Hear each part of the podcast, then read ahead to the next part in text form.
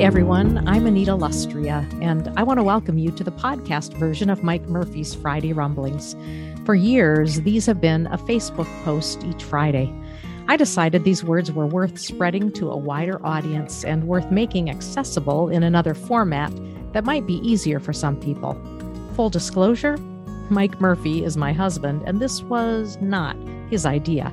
In fact, I'm the narrator. Rob Bell says everything is spiritual. You might listen to this podcast and say, wait a minute, sounds like there is some political content included. I would simply echo Rob Bell's words everything is spiritual. Give the rumblings a listen and see if you agree, or maybe you'll disagree, but I guarantee it will be food for thought. Whether you agree or disagree, keep the conversation going. Also, if you want a print version of the rumblings, you can find it in the show notes or friend Mike on Facebook. Now, are you ready to rumble? Rumble 1. Christian nationalism is a religion that believes it needs a political party, president, Supreme Court, and nation to ensure its own survival. Christianity is a religion that believes it needs radical love for God and neighbor to ensure the survival of the most vulnerable among us. Reverend Ben Cremer. Christian nationalism is fear based. Let's take care of them before they come after us, is one of the battle cries. Plain old Christianity is love based.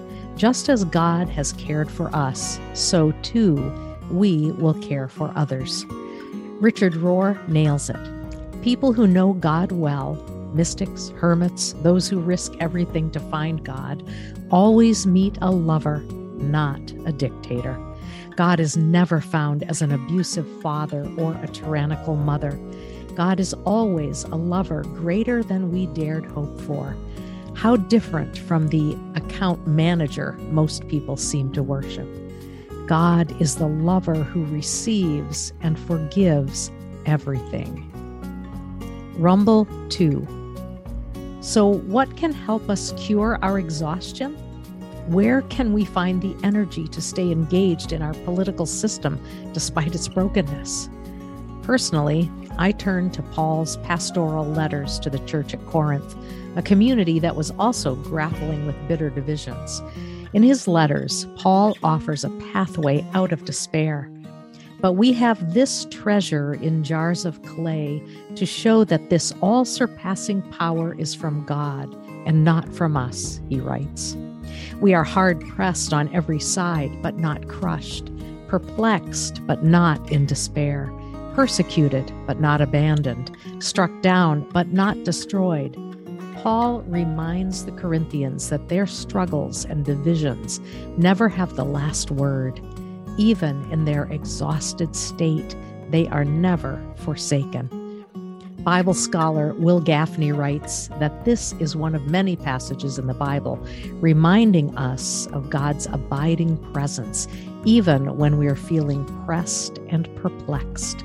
Despite these things, God chooses to dwell among the people, accompanying them through the perils of a very broken world.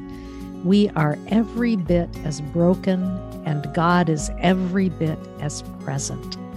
Adam Russell Taylor, Sojourners. Rumble 3. You can get all A's and still flunk life. Walker Percy. Oh, yeah, I have known people like that. I saw one in the mirror one day. That was a wake up call. Rumble 4.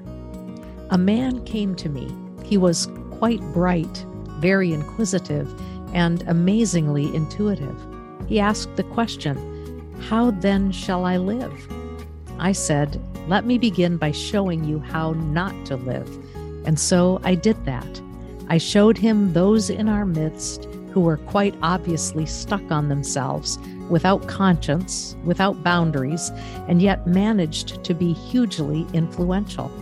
And after watching them for a while, he started to weep, as did I. There were so many of them, and they weren't even pretending to be good. Rumble 5. Father Gregory Boyle of Homeboy Industries said that if you're a stranger to your own wound, then you're going to be tempted to despise the wounded.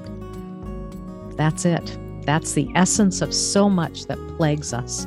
Too many of us are strangers to our own wounding. As a result, the wounded and vulnerable are at risk in our presence. Rumble 6.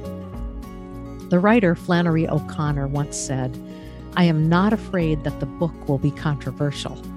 I'm afraid it will not be controversial. When you live life fully and with a deep sense of mission, you will walk into and be the cause of things that are controversial.